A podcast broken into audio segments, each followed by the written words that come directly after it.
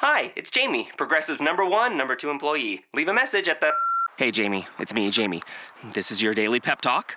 I know it's been rough going ever since people found out about your a cappella group, Mad Harmony, but you will bounce back. I mean, you're the guy always helping people find coverage options with the Name Your Price tool. It should be you giving me the pep talk. Now get out there, hit that high note, and take Mad Harmony all the way to nationals this year! Sorry, it's pitchy. Progressive Casualty Insurance Company and Affiliates. Price and coverage match limited by state law. Welcome back inside another edition of the Locked On N F L Draft Podcast. I am your host, John Ledyard, alongside Trevor Sikkema. Not physically alongside, but in spirit and in every other way, we are alongside uh, for this Monday edition of the Locked On N F L Draft, which is brought to you by my bookie dot a g. You play, you win, you get paid. Use the promo code Locked On at my bookie dot a g. Trevor, we've got to talk about rookies. Rookies from week two in the N F L. That's why we're here. And the performances that they put forth, most notably the quarterbacks, right? Deshaun Watson Thursday night. We didn't get to talk about it a whole lot. We touched on it a tiny bit. Definitely not good, but he makes plays with his legs. Um, you know, he gets some things done. He looked uncomfortable. There were some times where he settled in. Um, ultimately found a way to beat a, a good defense uh, and get a victory, but at the same time, uh, he didn't look necessarily like, you know, oh, Q B one, you know. So I think we had to pump the brakes well, on I mean, like, We would love to say he did, but. He, he, I mean, he came in in a bad Texans offense, right? I mean, right. it's and we, we talked about this last week. Well, why do you – Why would you play Deshaun Watson instead of Tom Savage? Well, the reason is because if your offensive line can't hold a pocket, then at least you have somebody who's mobile who gives you a chance to extend plays and um, kind of just work on the run and improvise a little bit. You have somebody better who I get, you know, gives you a chance to then move the ball if you can't form a pocket from the offensive line. So, I mean, that was all still true, and that's why I think the Texans ended up scoring enough points to win the game. Right. But that doesn't make the Texans' offense any better. You know what I'm saying? Like, so he is still kind of who he is. He's still a rookie in the N F L. He's a rookie quarterback. He's just turned twenty-two years old. So, I mean, really, it's no surprise, right? He was more mobile. The Texans were able to do a little bit more than they were with Tom Savage. But, I mean, the offense still is what it is. You know, he can't be a – he's not Jesus turning water to wine over here, so. Oh, he isn't? I, uh, I thought. I well, I, th- I mean, if I you did that think happened. that, then uh, okay, allow me to correct you here. So, uh, Deshaun Watson, not Jesus, actually, but close. So that's uh, sure, um, as as close as the rest of us are. Uh, maybe a little bit closer since he's more talented. Well, he's yeah, he's Q B one, um, so. Sure, uh, but yeah, that was that's. I mean, that's the thing with Deshaun Watson, so.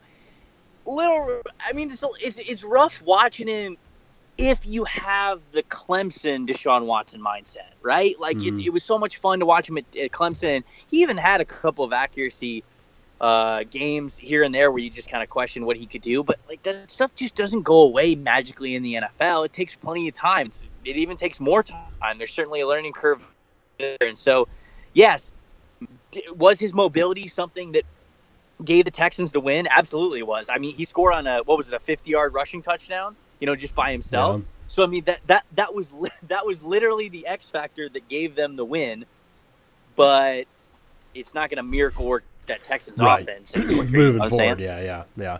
I mean, DeShone Kizer was even worse uh, this past week. Um, he threw three interceptions. I didn't get to see him, so. Fumbled the football. Yeah, he was, he was rough. It was rough. I mean, Baltimore might have the best defense in the league right now anyway. Um, we'll see how the, you know, they haven't really played anybody super tough at this point, um, just Cincy and Cleveland. So we'll see how things progress moving forward. But, I mean, obviously they were going to cause it, some issues for him, but he actually got – he left the game with a migraine, and you know, we didn't know if he'd return. And then he ended up returning, and I think he threw okay, two more okay, picks. Okay, hold on. And, time out here. Time out here.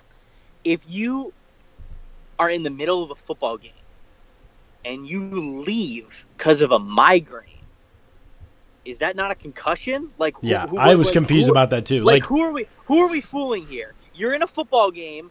You're good enough to play. You get hit a couple times. Then all of a sudden, you have a massive headache. Yeah, like, I don't get it. I, unless, unless he said to the coach before the game, coach, like, I have a splitting headache, and mm-hmm. took like eight Advil or something, which I didn't read that anywhere. So I don't know. Maybe that is true, but I'm not sure. I didn't see that. When either. I read that, like, oh, he left the game because of a migraine. I was like, right. So he left the game because of a concussion, or or because something happened in the. I mean, you would have to at least test for that. And if he's having head, I don't know. We're, we're not doctors, so I guess. It's well, I am. But yeah, so, I mean, you are obviously, but. Um, I went online and did like a thirty minute thing. And WebMD like, professional. Yeah. So. Um, yeah, actually, if you could refer to me as doctor exclusively, that'd be great, man. Doctor Sikkema. I'm just trying to get the respect I deserve here. Doctor Sikkema thinks Kizer should not have been allowed back into the game based on his expert medical opinion. Um, I'm more concerned with what he did when he went back into the game, which was, I think, through two more picks, and he really struggled. A, nothing is happening quickly in the pockets for Kizer from a processing standpoint. This is why we said pre-draft that he wasn't ready to play in the N F L, because here's what happens. You get into a game, you don't process quick enough to make decisions, and, and Watson has struggled in this way as well. Um, and bad habits and bad things start to happen. You start to either rush throws or throw into coverage or start throwing under pressure because you know, okay, I waited this long and I got hit before. I waited this long and I hit. I'm going to get hit again. I just got to get the ball out of my hand. And then you start making bad decisions, and then the mechanics start to fall out. fall apart, and you get in the in the and uh, you get a little bit happy feet in the pocket, um, and the, this is how that things decline a little bit, and you're you you're throwing motion and all that stuff, which was already a little bit unstable for Kizer, can go downhill. And so I'm not saying Cleveland shouldn't play Kizer. I'm just saying the this is the reason why we said pre-draft Kizer. You know, when you talk about guys that can play and not play right away, he can play right away, but you're going to want a good, stable environment around. You're going to want him to be at a level where he can process these things quicker mentally before he's in there, because he's going to have issues if he doesn't. Um, and things could get uglier for him if he doesn't. And so that's why I think Cleveland's in kind of a – because he's clearly the most talented quarterback on the roster, and there's no good competition anywhere else on the roster. So not starting him seems really silly in a way. Yeah, but yeah, they're gonna have to design a better game plan around. I know that he they want to take advantage of his of his ability to go down the field, but him processing those vertical, longer developing routes, it's just not working out right now. Is it Trubisky time? Oh, it's Trubisky time! Come on, you saw it up close, right? Gunn's a train so, wreck. So here, I mean, here's the, here's the thing, and I went on a, a Bears, you know, a couple of Bears podcasts and was talking with Bears people. Uh, last week about just giving a preview for the game and everything. And what I said is that Mike Glennon is who he is. And that's why I predicted this. I predicted that game to be a blowout. I mean, the Bucks dominated it a little bit more than I even thought they would, but I predicted that game to be a blowout because yeah, one, you did predict I that. knew, I knew they weren't going to put Trubisky in a hundred percent. They're not going to put Trubisky in. Mm-hmm. They voted. The coaches made Mike Glennon a captain of the team for the entire year, okay? That that that to me tells me that the earliest they're going to pull him is week four. Week four, they'll make the change, I think, because I don't think Glennon is going to do that much better either week. So therefore, if you're going to make the change, you're going to make it then. But you're not going to pull him because the only time that you could have pulled him is going into the second half, right? And going into the second half, the Bucks were already up twenty-six to nothing. You're not winning that game. And you're not pulling Glennon three halves into the first season sure. when you just elected him a captain like a month ago, okay? That's just not going to happen. Maybe so, they just elected the guy with the longest neck a captain, and it happened to be Glennon.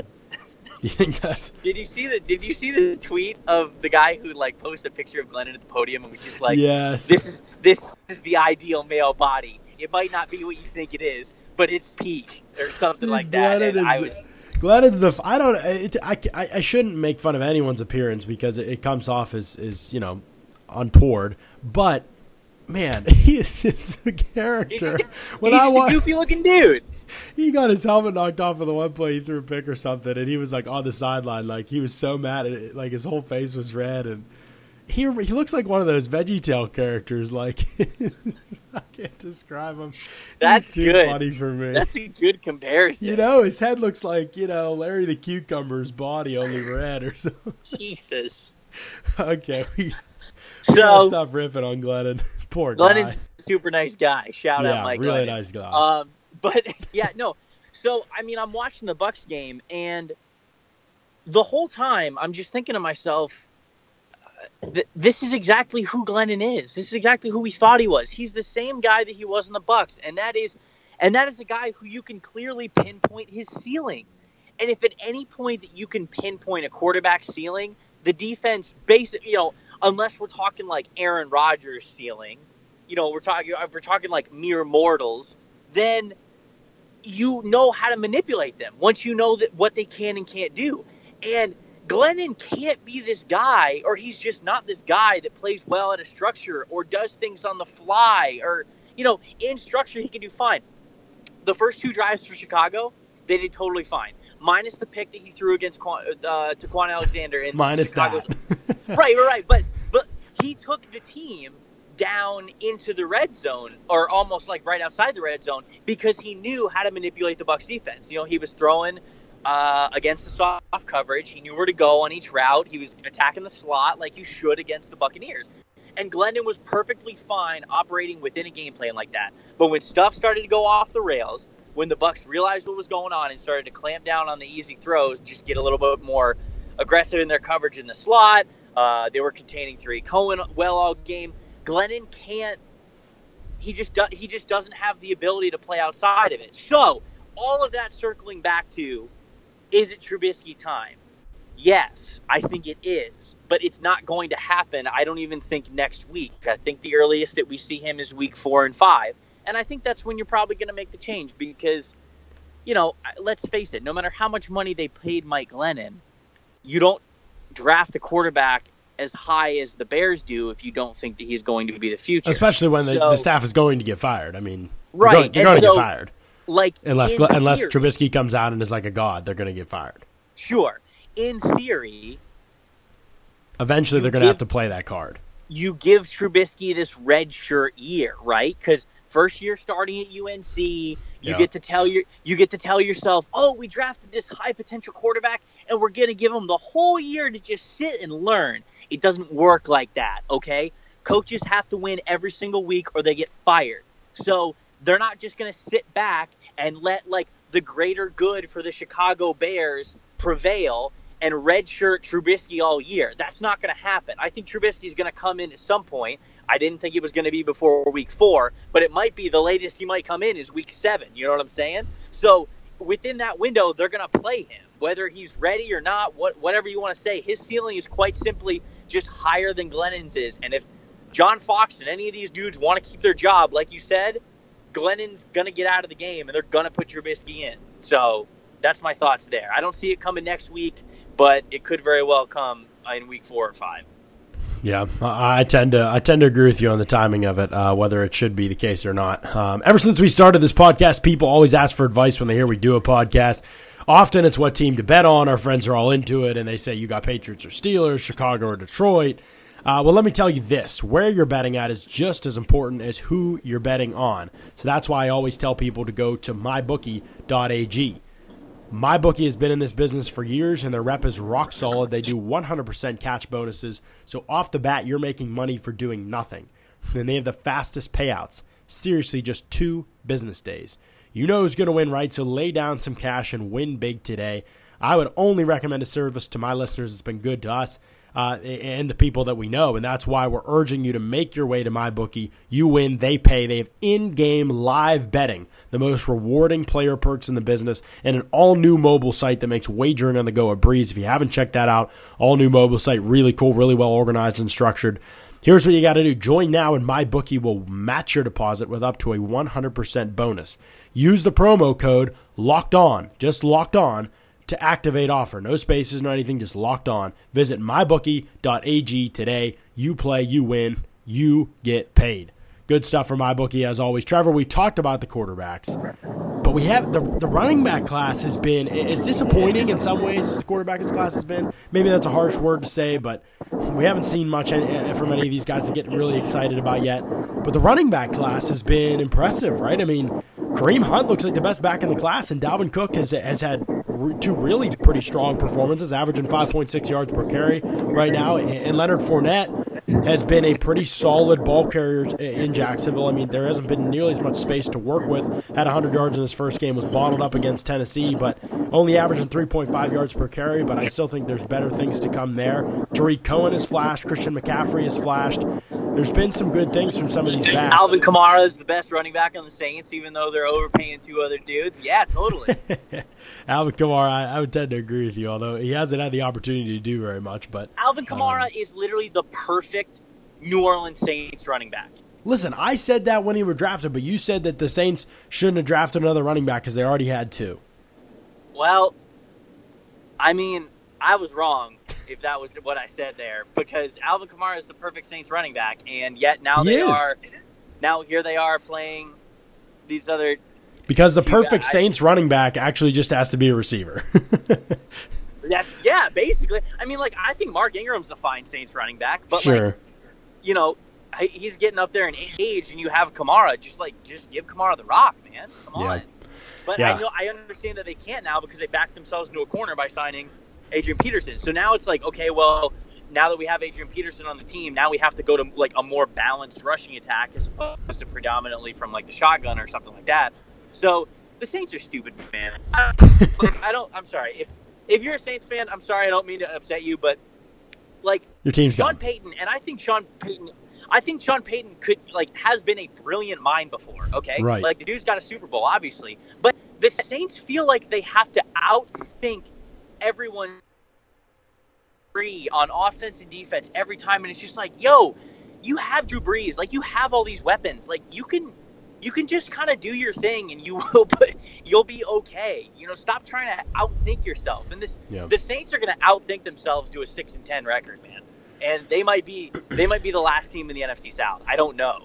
I mean, if, if it the looks Carolina that way right now Panthers keep playing If they keep, if the Carolina Panthers keep playing cupcakes all season, then they're going to finish ahead of the Saints. Yeah, jeez. Um, Panthers yeah, are like they played, tripping the, trying the Panthers, to beat the Bills. The, the Panthers' defense is averaging giving up three points a game because they've played the Niners and the – That's not a bad way to start, playing the Niners and the Bills. How how absurd is what Kareem Hunt's doing, though? I mean – Dude, it's crazy, man. I mean – He's averaging seven point six I mean, yards we, per carry. We watched him at we watched him at Toledo, so it's not that big of a surprise. But I mean, anytime you're a rookie and you're doing this in your first and second game, I don't care what position you play, like that's damn impressive, man. I don't yeah. care who you are. I don't yeah, care if you're picked number one overall. And how weird is it that because even even I mean everybody pretty much liked Kareem Hunt, like they were like perfect day two back, like he can be a change yeah. of pace guy, he can carry load when he needs to, but he's but the, always the thing was he's never going to be an explosive big play guy. He has two plays of forty plus yards, two plays of twenty plus yards so far this season, and that's just rush. I mean, at receiving he's made a big play too against New England, and you know I mean. It's weird because he ran like, what, a four seven or something? I mean, he was slow, and he looked slow. You know, he, he's explosive, short distances, but long speed is clearly not there, yet he's been able to run away from guys. I don't expect that part to continue. I I don't know that he will be able to run away from people for big plays vertically all all year long because he just isn't that fast. But I don't care because he's doing so many good things to the line of scrimmage with the vision and balance through contact and breaking tackles and, you know, I, I always thought he had great balance, but I didn't think he had the explosive traits to really always take advantage of it. But yeah. it's hard to argue with what he's done so far, man. His vision's superb. He's just a very technically sound back, and he's built. Um, I don't know. Maybe we were perfect. Perfect was, day two back. I don't it's know. It's always I mean, like, yes. He, he is perfect day two back. That maybe should have been a day one back. We'll see. We'll see. We're we're very early. I don't want to. I don't want to get ahead of ourselves too much. But it's just it's always kind of like weird. When, because everybody will be like, oh, I, like I love Kareem Hunt, like because he was pretty well liked, I think, universally by by draft pundits. Sure, but sure. What happens if if Kareem Hunt goes for like fifteen hundred yards and leads the league in rushing this year? Now, I'm I'm popping a hypothetical here, obviously. You know, he is leading. I think he's leading. No, right you now. Just called it. It's fine. I'll call you out for it. He's averaging seven point six yards per carry though, and he just played New England and the Eagles. Those are two pretty, pretty freaking good pretty fronts. Ridiculous. So. I, you know, I feel good about where he's headed this season, especially given the fact that Andy Reid loves to use the running running back position, loves to run the football, will also get him a lot of touches. I mean, it's not outside the realm of possibility to talk about this guy having an absolute monster season in that offense if he stays healthy. then or were we, even though everybody liked him, we were like late second, early third round on him for the most part, feel like the general consensus. Were we too low on him? You know what I mean? It's like... No, no. It's no. funny how because, that works, though, because he's a guy that almost everybody likes, and everybody will say, oh, I love Kareem Hunt coming out. But guess what? Like, he's outproducing where you had him graded significantly. So right, what's that say? Right. I, I mean, it's it, it's... I hate to, like, cut the legs out of a draft podcast that I'm on, but, like, so, like you just talked about him fitting with Andy Reid and the Chiefs and the philosophy and everything like that. Kareem Hunt's still doing all these things. I'm not trying to take away from him. Sure. But fit means so much fit about, does. What, you know, like, right. where you where you get drafted, you know what I'm saying? And so, like, but, I mean, like, think of think of the players that got drafted above Kareem Hunt. They're higher potential players. It's the players that you take the risk on, you know? Like we saw at the Combine and everything. And like you, like you opened, started talking about Kareem. You said, you know, he's just, I don't expect for him to, you know, run away from these guys forever because he's just not that fast or he didn't show that speed. Well, you pick the guys in front of him that are faster, that do have that speed, that you, you that you hope put it all together like Kareem did and that Kareem is doing, but just have a higher ceiling athletically. And so that's why, you know, when everybody, Kareem Hunt is a, and not to say he had a bad combine, I don't mean to say that, but like, Kareem well, Hunt's going to be evidence for people. that, I mean, he's going to be evidence for people to be like, see, the combine doesn't matter. It's all just about real football. And, like, I get it, man. But you still have to, like, better athletes win games. Like, that's just the thing. Like, sure, you have to coach people correctly. And coaching and fit and how you use them and chemistry and everything, that all goes into the game of football. But at the end of the day, you always want to try to get as much of an edge as you can over the other team. And a lot of times that comes athletically. So yeah.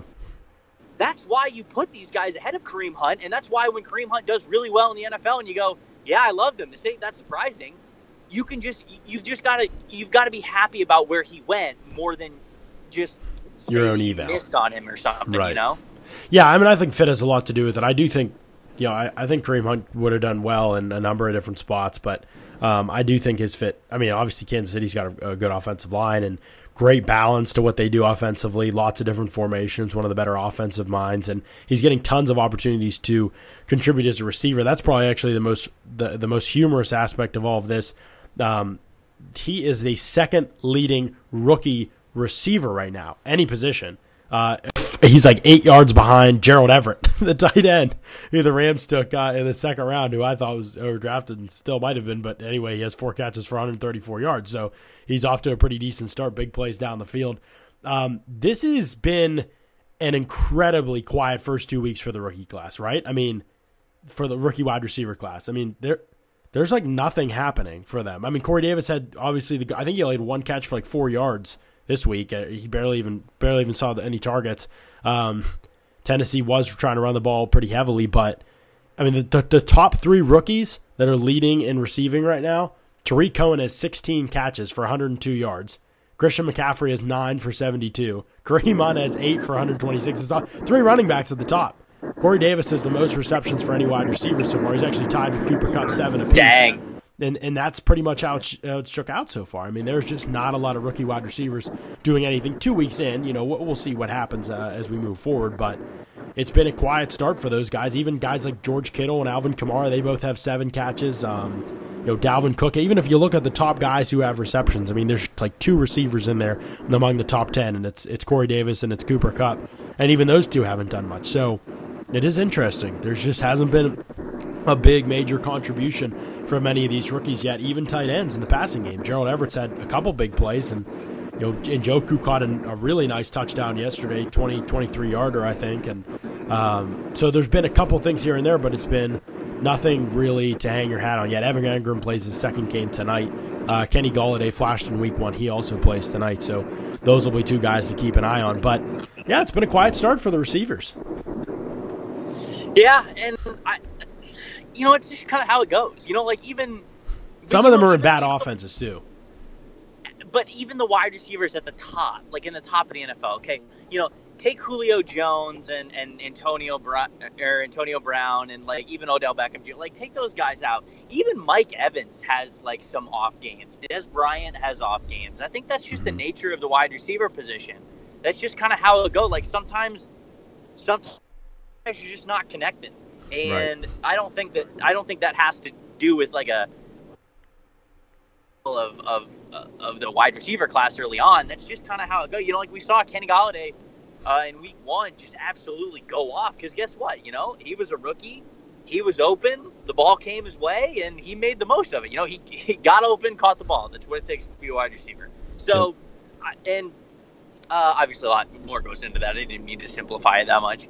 Uh, but, but yeah. that's kind of just that's that, that that's the way that it goes. Sometimes the ball comes your way, sometimes it doesn't. And and none of these rookies are really in positions to where they're going to be the focal point of an offense to get force fed the ball or force fed all kinds of targets and things like that. Like even O J Howard, man. O J Howard is still. He is going to finish with less stats than you think that he is going to. Not well, I personally. don't think he's going to finish with great stats. So that, yeah. Well, okay. So, so, I mean, everybody kept telling I, – I said during the offseason when a lot of even fantasy football people asked me, they're like, hey, like, what do, what do we do with Cam Brate and O J Howard? And I was like, you draft Cam Brate ahead of O J Howard? Like, that's e- uh, easy. Yeah. And, he, and people kept telling me, they're like, no, I'm going to bet on the guy with the higher athletic ceiling. Like, look at all these things that O J Howard's better than him at. And I was just like, okay, you can draft him. So that's fine with me. But, you know, I just he, O J is in an offense where he is he's a phenomenal blocking tight end. So he's going to be on the field plenty. But he's the second fiddle receiving tight end. That's just the way that it is. And that yeah. doesn't mean he's any less. That doesn't mean that he is any less of a prospect or any less good as a rookie. But it's just the way that it is this year. So mm-hmm. I think receiving is a little – it's a little bit tricky to gauge, to kind of gauge early on. You know what Certainly I'm saying? After two games, yeah, no question. Yeah, yeah. We got it. Before we wrap up the show, your boy Malik Hooker got a pick. Have you watched it yet? I have not been Neither able to I. see it. Neither but, have I, but I'm sure it was like amazing. Three or four people tweeted at me, and I just started hyperventilating. So, um, all three of the Ohio State guys have played really well. Marshawn Lattimore's played really well through two games, even though the rest of the Saints have been a train wreck. He's been really yeah. good. Garyon Conley was good in his first, uh, I think it was first real action uh, for Oakland this past this uh, yesterday. Um, he played really, really well, and then Hooker uh, go getting the pick at least. I haven't seen much more of him than that, but I think he got the start as well. So. Uh, good things in store for that trio. I'm excited yep. to yep. continue to scout them moving forward. Um, let's see. Um, this edition of Locked On N F L Draft was brought to you by my bookie dot a g. Get into all the action with my bookie dot com, where they will match your deposit up to one hundred percent bonus. Use the promo code Locked On. Use it, folks. Trust me. Use it on MyBookie this week. Get yourself some some cheese. Uh, we'll be back tomorrow. We got to talk college football. We got a lot that happened this past weekend yep. to go back and review Lamar Jackson's performance, a lot of other things. I know it feels like those games happened forever ago, but it was just a couple days ago. So we're going to come back and review those, talk about where the class kind of sits after a couple weeks in college football, um, and what we have to kind of look forward to the rest of the week. We'll touch back on rookies that we're excited to watch. Uh, we'll see. Trubisky watch is on. We'll see if any changes are made there. We both don't think that they will be this week. They play the Pittsburgh Steelers this week, so maybe if Trubisky's inserted into the game, I'll be able to get a, a first-hand look at uh, at what he brings to the table. So, um, but we'll have all that and more coming up, and then Fan Friday and all kinds of good stuff, and we'll we'll just you know we'll keep it one hundred like we always do. So uh, make sure you keep it locked right here on Locked On N F L Draft. Napa know-how. It takes a lot to get excited about a bag, but most bags can't save you twenty percent on auto parts. That's twenty percent off headlamps, twenty percent off oil filters, twenty percent off virtually anything you can fit inside the ninety-nine cent Napa reusable bag. So tell your buddies, there's a bag they just have to check out. Quality parts, helpful people. That's Napa know-how. Napa know-how. At participating Napa Auto Parts stores while supplies last. Minimum three items. Exclusions apply. Offer ends ten thirty-one seventeen.